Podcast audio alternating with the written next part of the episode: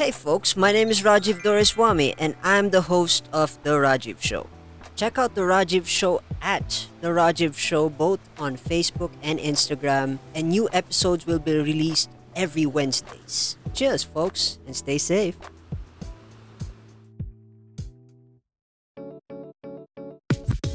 Catch the Pizarra Tales weekly as we tackle issues about education and share experiences about teaching. Hosted by James Australia, available on your favorite podcast platforms. Pipe Network presents.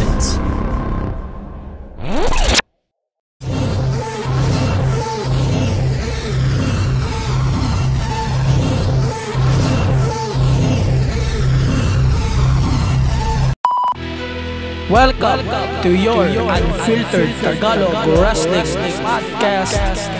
This is the LDD Show Podcast.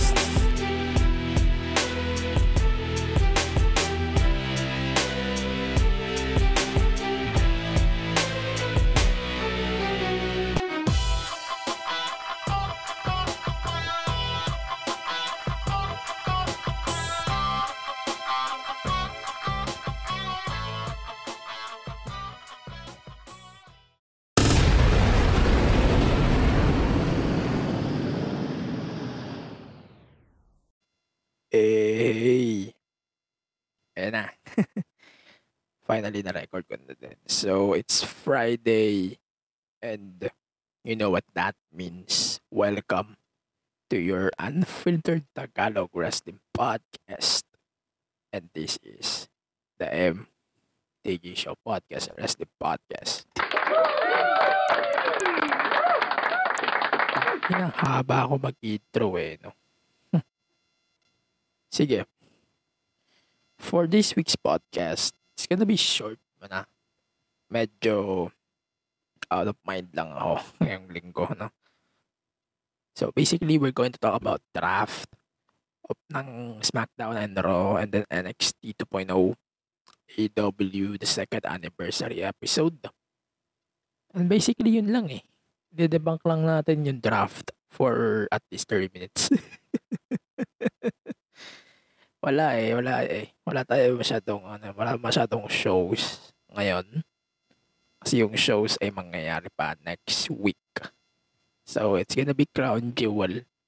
And then, Bound for Glory. Impact. Tapos dagdag natin yung GCW event na mangyayari probably by 23rd. Ako kasabay din ng Bound for Glory. Marami tayong pag-uusapan ngayon linggo. But, syempre, before we start this week's podcast, uh, I want to inform you everyone na our NordVPN link is still available. If you want to access Disney Plus na hindi pa available sa atin, unfortunately, and some stuff na pwede nyo ma- ma-access exclusively on a specific location. Ayan. So, opportunity na to para magkaroon kayo ng NordVPN. So, Nord, uh, VPN is a private connection actually. Private connection na pwede kang makapag-access sa isang app sa, o sa isang location na hindi mo ma-access pag wala yun. Ganun. So, basically, ganyan nag-work ang VPN. So, if you're going to use NordVPN, meron kang 2 years na babayaran for, I think, 89 bucks. And then, meron yun kasama na 4 months free. Ayun, so, if you want to buy the NordVPN then, so, meron akong link in the description below. So, it's NordVPN, again, and the link is podlink.co slash BWN. Again, that's podlink.co slash BWN. As well, this weekend, parating na din yung 10-10 sale ni Lazada. So again, malaki-laki na namang sale to. And if you want to support the podcast, please use my Lazada link. So that's podlink.co slash 6gs. Again, that's podlink.co slash 6gs. Para kayong tulong yun para sa show and para kayo babayaran kahit ano. para sa akin. Ayan, sige na nga. Let's start the draft. Siguro, sasalsalin lang natin draft na. Yan lang naman gagawin natin ngayong linggo. Parang i-debunk na lang natin itong draft. Kasi nangyari na eh. Pag-uusapan natin dito actually is yung night 1 and night 2 and then yung mga nangyari na after the shows. So, it's gonna be quick. So, yung SmackDown, medyo understandable sa akin na ganun yung eksena. Kasi for 2 hours lang yung show eh. Medyo understandable na 4 rounds for SmackDown, 6 for sa Raw.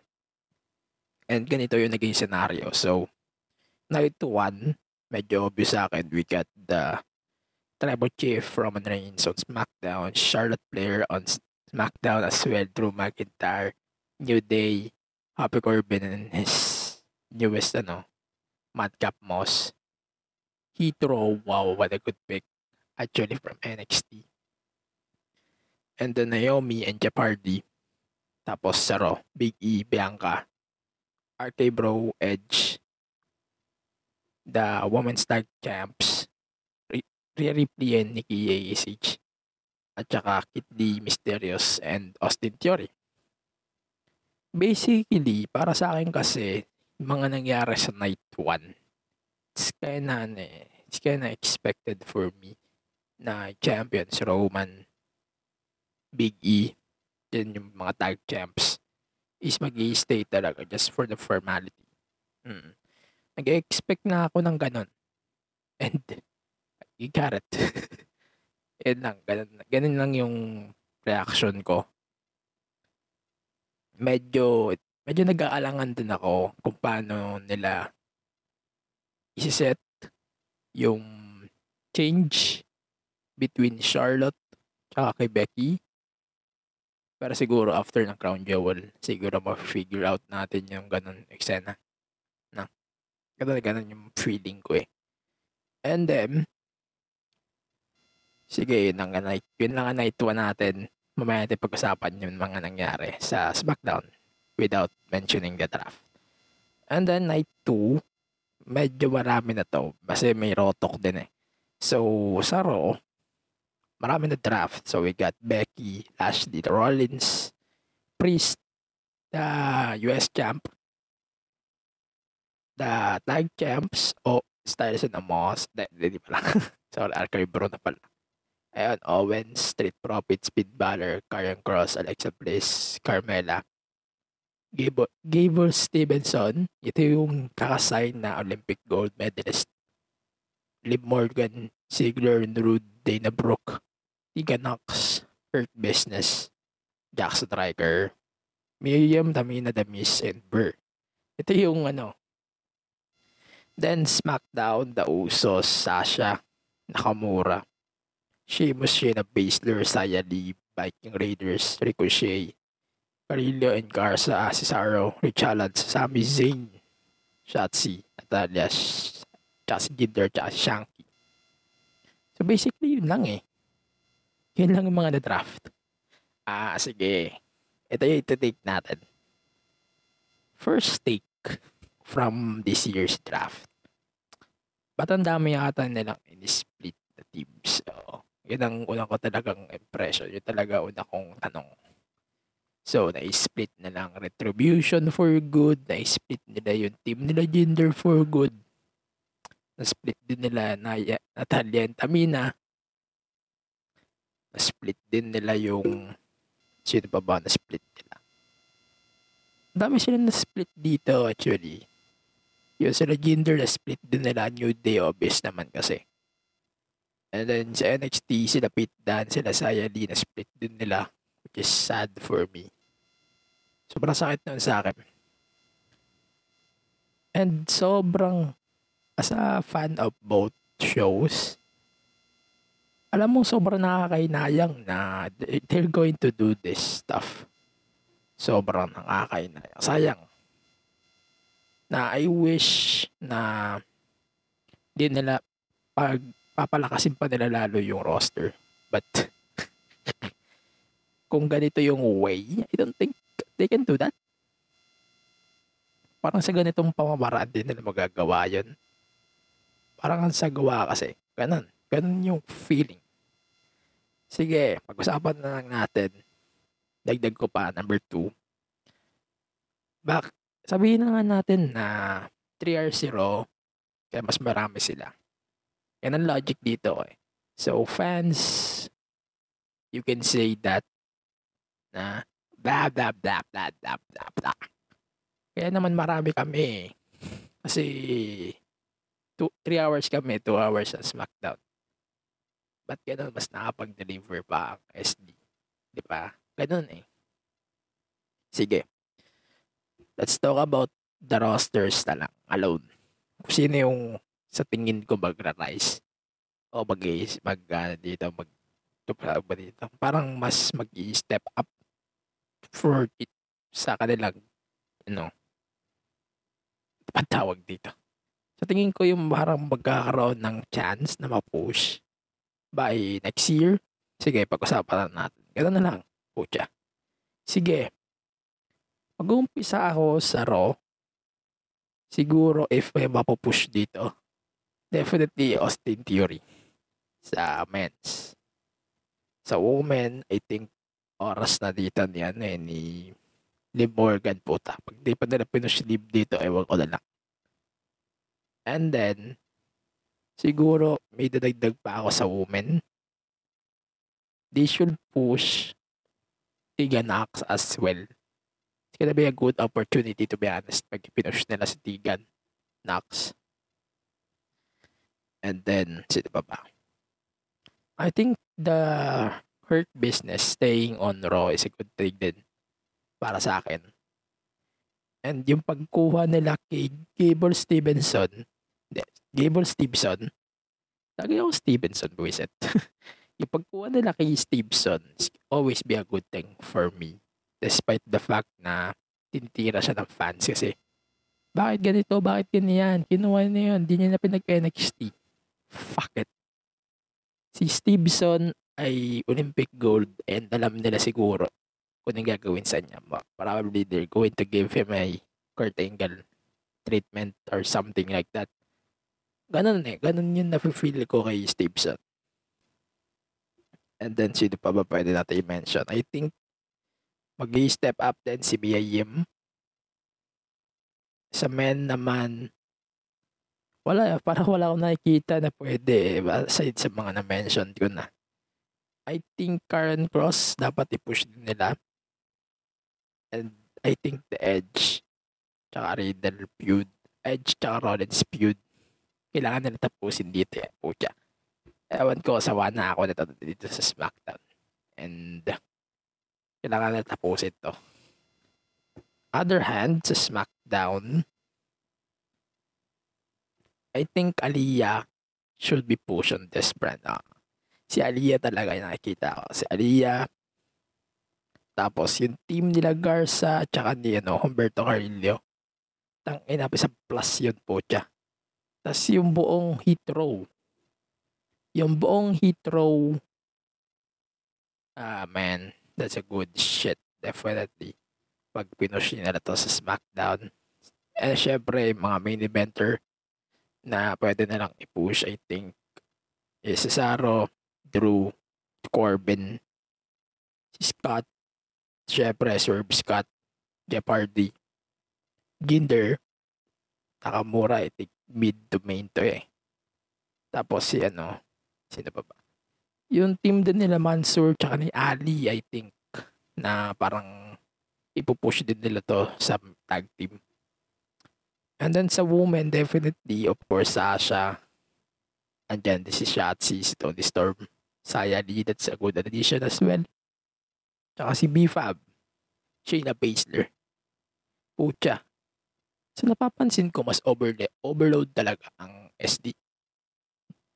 Pero at the same time mas quality yung ano eh, mga nakuha ng SD kumpara sa Raw. Kasi sa Raw, parang pupunan mo na lang ng kung sino-sino yung time o yung TV time na nila iset dito sa SD. Diba ganun? ganun lang naman sa Raw eh, di ba? Na kumbaga they need to fill that two hour gap time. Tapos yung one hour, the rest is commercials na lang. Ganun lang naman eh. Ganun lang naman yung gagawin nila sa Raw. Tapos, eto paalala, ah, baka nagtataka kayo. Yung mga na-draft na to, mag-effect lang to after na ng Crown Jewel. Mangyayari in two weeks. So, it's gonna be a ultimate disaster event na naman as usual. Yun, yun lang. Mag-move on na tayo sa SmackDown. So, kailangan na natin pag-usapan tong SmackDown. So, marami tayong kailangan i-debunk then from this week's SmackDown. Ito, mag-umpisa tayo sa isang portion na nagustuhan ko sa eh, sa SmackDown episode na to, which is the main event, obviously, Sasha Banks versus Bianca Belair. Parang sa tingin ko, the match itself is solid. Not the same as WrestleMania. But sa tingin ko, maganda yung nangyari dito. Yung spot nila dito is parang ano eh, kita natin na tawag ba dito? Kita natin yung same WrestleMania moment and the magic. Kita-kita natin. But yung siyempre, siyempre nga storyline, yung kay Becky, yung heat, is nakikita pa din natin. Kaya make sense na na ito, ito, ano, ito a distraction of course. And yung pagkapanalo ni Becky, which is make sense. And ni, Sas, ni Sasha, kaya may sense siya per beat. And basically, yun lang. Yun lang ang big deal sa SD. Sorry guys. Besides sa draft, yun lang ang big deal sa SmackDown. Kaya di ko na kailangan i-debunk masyado itong mga nangyari sa SmackDown. And then, pag-usapan naman natin yung Raw. Sige. Let's start with Becky. Kasi nakikringe ako kay Becky lately. Parang Conor McGregor ng McNuggets na maputang inang nuggets. Ah. Ewan ko kung ako lang, pero hindi ko na masikmura yung gimmick ni Becky. Sorry people. Kasi, ede, ede, ede, na lang, kumpara ko na lang ah, para medyo di offensive. So, yung Becky ngayon is umi-equal na kay CM Punk. I don't know why. At this point, parang ganun na eh. Ganun na yung feel ko about that. Ah. And medyo na-upset pa din ako sa fact na ang ganda ng twist eh. Charlotte goes to SmackDown, Becky goes to Raw. And medyo nagdududa ako, paano nila pagpapalitin yung belts? Paano nila doon, doon, doon pa lang nagbo-brainstorm na ako, nagmamind blown na ako lately. And di pa natin na-figure out kung ano yung mangyayari. Pero abangan din natin like what I said. Let's move on. We got Damian Priest versus Damian Priest versus Jeff Hardy. That's a good match as well. Maganda-gandang laban yun. Yung pagpasok ni Austin Theory, yung presence niya, that's a good shit actually. Parang nawala na din sa kanya yung the way gimmick niya. That's a good thing to restore his or to reintroduce. That's a good stuff. And then, mm tapos, ano pa ba? Yung kay Shayna Baszler. So, basically, wala naman nag-take place. Basta, I can say yes, I love this new Shayna Baszler. I wish na every week baliyan mo si Iba Marie.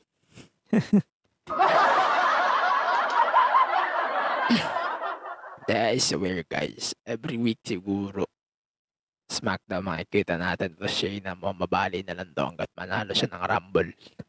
Ganun, ganun ang gusto kong twist eh. Sa tingin ko gagawin naman nila yun. And then, pagkatapos nga ng match, parang lumabas si Doudrop and nag-tease siya. Mm. na parang binakapan niya si Dana Brooke. Pero parang ang dating, parang wala na siyang sense at all kasi nasa SmackDown na si Dude, si Sheena. Nasa Raw na si Doudrop. Medyo zero sense na siya sa akin. And then ito, dagdagan pa natin tong tag team match between Mansoor and Ali versus Angel Garza at si Humberto Carrillo. Maganda tong laban actually. Nabitin lang ako kasi sobrang ikli. Mm-mm. Ganun lang, ganun lang kaikli. Nakakabitin. Mm-mm. Pero asahan natin na if they're going to take at this 15-20 minute match, I think ito ay magiging good shit to eh. Mm-mm. And then ito, tuloy pa natin. So, I think ang dating sa akin itong Kid Drew and Big E, okay lang. I can say, okay, we all know na matatalo din si Drew kasi pupunta na siya ng SD. Ganun na, ganun yung mindset ko. ganun na lang yung naging mindset ko na, okay, hayaan na natin maglaban si Biggie at si Drew. We all know na matatalo din naman siya. No? Ganun lang, lang yung mindset natin. And I'm good at it. so, nag-work naman yung logic. eh. And then, sige, tuloy natin. So, we got another match. So, it's gonna be Nikki ASH and Rhea Ripley versus Natalia and Tamina. At this point, ah, okay. Wala na, na-debug, na-debug, nawala na sa eksena sila, Natalia and Tamina. Just like that. okay lang. Good naman, good naman sila para sa lately. Si, si Nikki Cross, Nikki ASH, tsaka si Rhea. Pero medyo cringe pa yung chemistry nila for me. Parang, parang ano eh, alam mo yun, yung kay Rhea, nagpipigil pa din siya at this point. And si Nikki ASH, parang, parang pilit na pilit pa siya ng sumama kay Rhea. ganon, ganon yung feeling. Pero, still nag-work naman siya sa akin. Ah, ayan. Tapos, singit na nga natin to. Simplehan na lang natin. So, it's gonna be Goldberg versus Bobby Lashley in a no-holds-barred match at Saudi Mania. Basically, wala akong pake sa Saudi na to. Reviewin na lang natin to straight up after na nung event. Ganun lang, ganun lang. Di na ako magpipredict. Siguro, magpipredict na lang ako. Magpo-post na lang ako. Ganun. Ganun lang yung gagawin ko. And then, Hurt Business versus The New Day. Kagaya ng sinabi ko sa match na Humberto Carrillo kanina. Ganun, to, ganun din ang senaryo para sa akin. Ganito din. Bitin. Mm-mm, nakakapakabitin.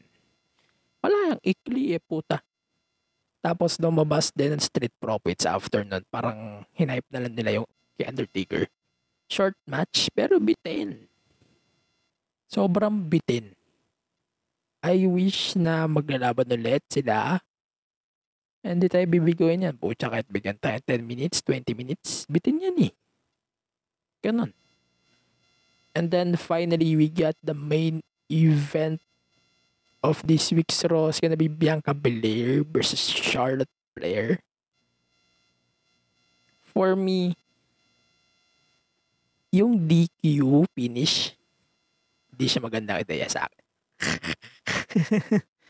Pero yung ano, yung match itself is kinda okay. Ito, I can say na this match is better than the Sasha Belair on SmackDown. Pero I think binuwat to ni, ni Charlotte majority of the match. Oo. Ganun lang. Parang yung kay Bianca, it's good thing na nagko-close siya sa both Sasha and Be- Charlotte. It's a good thing, syempre na magko-close siya sa ano, naging, laging close na lagi. Pero hindi niya magawa yung job. She can do the job done. Pero okay. Mm, yun lang. And, ah, ito, I can say na medyo forgettable tong Raw aside sa draft. And yung surprising lang is yung kay Stevenson. Stevenson, yun lang. Yun lang, gusto yun lang ang noticeable sa ano to, draft. And wala na ako masyadong asa na big deals beside doon. Medyo nalulungkot din ako na and nabibitin din ako actually na after pa ng crown jewel mag-effect on draft. So it's kind of sad for me. So basically yun lang ang review natin for main roster shows. And medyo bitin na natin tong ano, King of the Ring tsaka Queen's Crown. So, in-announce sa SmackDown few days ago na ibabalik nila yung King of the Ring and i-introduce nila yung Queen's Crown Tournament. With the winner will receive the crown, of course, respective men's and moments. Ayoko muna mag, ano, mag-predict, whatever. Di pa natin alam kung sino-sino yung kasali. Diba? Siyempre, ba't ka magpipredict kung di mo pa naman alam kung sino, man, sino yung kasali? Diba? Pero I think, tig-isa yan. Isang Raw, isang SmackDown. Yun na lang. Ayun, we're going to take a break. And pagbalik natin, eh, pagsapan na natin NXT 2.0. Tapos, Dynamite. Tapos, di ba, magana tayo mag tapusin na natin. Gusto niyo bang malaman kung paano kami nakikipag-collab sa mga brands in the MT Show podcast? We use Podmetrics, the easiest way to monetize your podcast. If meron kang podcast, sign up now at podmetrics.co and use my code DMTG Show Pod to get full control on how you monetize your show regarding of its size. Again, Sign up now at podmetrics.co and use my code TheMTGShowPod. If you're an advertiser who wants to collab with us, head on over to advertiser.podmetrics.co and fill up the form. Again, Podmetrics, the easiest way to monetize your podcast. I like to have a good time when I listen to my horror podcast. Her left arm Oh, was that's chopped so. off. Oh my god, really? Caused a panic all over the Prolonged country. their deaths for like months and The months. frightening, alarming, real life tale show is my horror My podcast. horror podcast. That's Give it. Pause, pause it. This, 'cause- this is your scary part. Be scared and laugh hard with the frightening, alarming, real life tales show every Friday on all major podcasting platforms. Don't say I didn't warn you. ito. And we're back. Ganun lang kasimple. So, let me remind you na parating na nga ang 10-10 sale this weekend. Eh, gusto ko yung imbitahin na please use my links, of course, for Shopee naman, of course. So, before ko sabihin yung link, imbitahin ko din kayo na may show ang Shopee with of course the K-pop group ITZY sa Sunday 10pm Manila time. Sa Shopee app wala siya sa GMA sana meron din pero wala ata. Wala wala ata no? Wala na so basta yan nabangan nyo na lang sa Shopee app andun yung performances and stuff na ibibigay ng Shopee for midsies and yun kung gusto niyo mag-support sa podcast and by shopping nga sa Shopee, please use my links. That's shoppadlink.co slash BHX. Again, that's padlink.co slash BHX. So, yan. Magbubon na tayo sa NXT 2.0. NXT 2.0 it's kind of forgettable for me. Sorry guys eto sabihin natin na parang yung magandang impression ko sa 2.0 di naman nawawala pero nagbabago nagbabago na siguro dahil lang sa pag paglalagay nila ng talents na bago every week pero yun yun lang ang impression ko first thing I love how they're going to build Mandy Rose on NXT 2.0 which is interesting. Yung pag-build nila dito, mm, yung pag-build nila kay Mandy is a good thing para sa akin. And parang, parang ito, yung naging way nila, parang, eh, eh, ito, okay, pakita natin na threat na si Mandy Rose. Unlike kung ano yung, ano siya dati. Ganon, ganon yung way kung paano nila hinuhulma ngayon si Mandy, which is a good thing for me. And will always be a good thing para sa akin.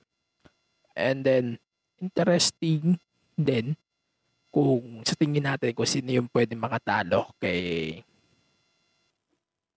kay, Ma- kay Raquel. But let's see kung ano po yung pwede mangyari. And then, ayun nga, so na-official na rin yung match between Champa and Braun Breaker for Halloween Havoc. It's kind of interesting na hindi nila binago yung logos and inadapt pa din nila yung mga logos, everything from the black and gold NXT. That's a good thing para sa akin. And parang ang binago lang dito basically is the atmosphere. Ganun. Ganun lang yung nafe-feel ko about 2.0. So it's good thing hindi nila inalis yung ganun type of culture na nasa black and gold din nila pa din nila dito. So that's a good thing for me. And then yun lang. So basically yun lang. Medyo we- we're going to focus on the main event na. So it's a fatal four-way tag match. Mm-mm. So it's a fatal four-way tag match. It's MSK versus Briggs and Jensen versus GYB versus Carmelo and Trick. I think this match is no doubt what the best match of this night. Talaga. Mm, Wesley and Nash Carter's way of dominating this match is kind of good thing for me. Ang problema lang natin is sino sino yung makakatalo for the belts. Wala eh. Wala na JYB. Wala na din sila Pete Dunne and si ano. Ah, Jesus. Hindi ko na alam. Actually, nag, nagbe-brainstorm ako last night. E dinisip ko to. Wala. Wala akong maisip to be honest. Pero, nag-look forward pa din ako na, eh, na JYB pa din ang makakatalo sa MSK. But this time, one-on-one. Kaya, ayan. Yun ang, yun ang sa akin. Mm. So, it's, that's a good thing. Pero yung pagpasok din ng Imperium makes me confused a little bit. Na, ah, okay. So, we're going to have two challengers. Bang! Ganun lang. Pero feeling ko, hindi pa rin matatalo ng Imperium ang MSK. Siguro, at some point na pwede mag triple threat MSK, GYB, Imperium. With Imperium getting the victory. Yun, yun ang nafe-feel ko. So, yun lang. So, mag-move on na tayo sa Dynamite. Medyo di ko napanood doon Dynamite. Kasi wala, wala akong masyadong time para manood. Pero nanonood ako ng highlights. No? I think yung Dynamite ngayong linggo, it's kinda okay lang. Sakto lang. Pagtuunan na natin ng pansin na itong 8-man tag, mm, maganda yung match, 8-man tag, but the ending, that's a bad, bad, bad, bad, bad. I can say bad almost every time, pero ito, sobrang, ano eh, sobrang pangit lang ng ideya for me. Sobrang pangit lang for me. Hmm. Pero, okay. Tanggap ko. Tanggap ko pa din siguro na retain. Na siguro hawak pa din ng box. And Kenny Omega yung alas. So, it's a good thing na ganun niya. And then we got Sammy Guevara versus Bobby Fish for the TNT Championship. Ito na yung mga hindi ko napanood, in my opinion. Pero siguro, bibigyan ko na lang kayo ng update next week if kung ano yung naging impression ko about this match. But okay lang, okay lang sa akin. Napanood ko naman highlights. Okay lang, satisfied naman ako. And medyo na-surprised din ako na Bobby Fish is now on AEW. So it's that that's a good thing. And then, ito, ito pa gusto ko pag-usapan. So, apparently, nagilabas na din ng AEW ng isa pang championship for the women's division na ika-crown starting January. January 5. So, gaganapin meron na silang TBS Championship. So, if nakikita mo yung TNT Championship, it looks the same. Yun lang. The difference is the blue blue details on the middle. It's basically yun lang. Yun lang ang difference with the TNT. Yun lang. And then, parang nafe-feel ko na it's the same eh na si si Rina Deeb tsaka si Shida yung maglalaban. Imagine, for the belt. Ah, that's a good shot. That's a good shit. Eto, sige. Ang let's move on to Shida and ano, Shida and Serena Deeb. Personally, if ngayon ako magpipick ng match of the week sa ano natin picks, ito na yung easy pick ko eh. Kasi sobrang solid tong laban na to. Parang paunahan sila maka 50 and Serena Deeb get a 50. And that's a good stuff actually na ganun yung naging treatment nila sa match na to. And ang ganda ng chemistry nila sobra. Na kahit sabihin natin na AEW got the one of the worst women's roster. And this match, pinatunayan nila na fuck it. Itago nyo muna yung mga alas nyo. Wake up. Ganun lang. And then basically, ito na nga, nagkaroon nga ng casino ladder match. So, we got Pac, Orange Cassidy, and then Andrade, Archer, Mox, and the finally, the, the Joker is Hangman, Adam Page. Sobrang, alam mo yun, na that's a good stuff pa din na hindi natin nakakalimutan yung story ni Hangman sa The Elite. It's a good stuff din na nanalo si Hangman on this match. And dami niyang, daming spots dito na maganda for me. And I think looking, sobrang naglo-look forward talaga ako sa match na mangyayari in the future between Kenny and Hangman Page siguro mangyayari siya in the future, probably full gear na lumaki na yung venue. So basically, the venue fully gear now is sa Target Center in Minnesota. So yan, din lang. Na, mm, yung ideya nitong match na to, personally, it's a good stuff for me.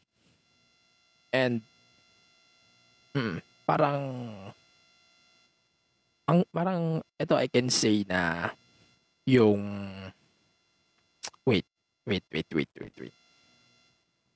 Sabihin natin na parang may kulang. Ah. yun ang spots, spots, spots nila. Yan ang gusto ko na hindi nila ginawa ngayon na ayan, spot ka dito with the ladder, spot ka dito with the ladder. Yan ang hindi nila ginawa ngayon. So, gusto ko mag-applaud sa AEW for that. And yan lang. Yan lang. Adam Page return. That's a good touch for me. And yan lang. Yan lang gusto kong iparating sa episode na to. So basically, yun lang. Yun lang ang ating stuff for this week's episode. Sa review siguro. Pag-usapan na lang natin kung ano pa yung mga mangyayari in the next few days. Sige, i-debunk na natin yung mga nangyari ay hindi yung ating picks of the week. So, picks of the week natin basically is Superstar of the Week, obviously Seth Rollins. I love his shit on SmackDown, kay Edge, na nag-invade siya sa bahay nila Edge. That's a good stuff. And then the match of the week, I think I can choose the Rampage match between Danielson and Nick out of the Young Bucks. That's a good stuff then. And then the woman of the week, I can say Mandy Rose because sa pag-cement nila, nila sa kay push niya with Raquel Gonzalez.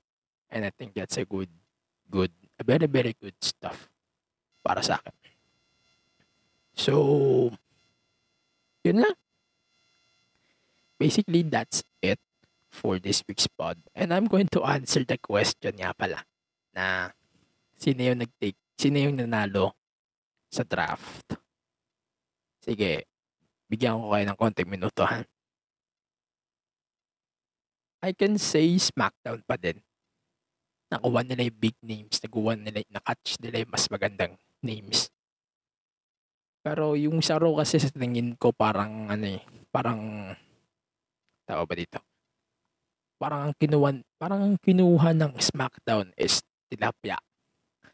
Tapos ang kinuha nung Raw is tatlong maliliit na bangus. Ganon. Ganon ang way nila of ganon yung way nila on that this year's draft. So I can say na SmackDown won this year's draft.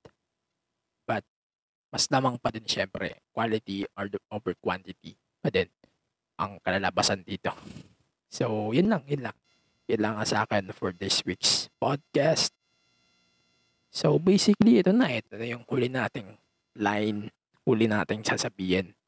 So, follow the podcast on all of the social media platforms, Facebook, Twitter, Instagram, Twitch, and on TikTok at the MTG Show Pod. And then you can listen to this podcast every Fridays and sometimes whatever kung kailan ako maglalapag ng special episode on your favorite podcast platform. So it's Spotify, Apple Podcast, Google Podcast, sa Anchor, and sa Facebook na din. May Facebook podcast na din.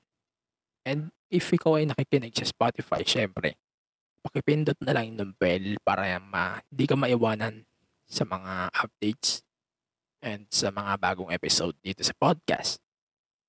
And syempre, pakipollow na din ang Pipe Network. So it's Pipe Network sa Facebook, Twitter, Instagram, and on TikTok. Personal social media platforms at Iggy Pinera on Twitter and Instagram. Also visit pipenetwork.co for more Pipe Network shows. So basically, that's it for this week's podcast. Ah, ano pa ba? Wala na akong sabihin. So, stay safe, stay raso, register to vote. Mag-uumpisa na din ulit yung registration next week. And I hope na makapag-register na kayo lahat. Makapag-register na kami. And the registration is until October 31. Please, mag-register na kayo. Save the Philippines. If gusto nyo na pagbabago, syempre, magpa-register na kayo. Please. Please, please, please, utang na loob, magpa-register kayo. And yan. That's it. Stay safe. Stay raso. See you on the next episode of the pod. Laban. Yan lang.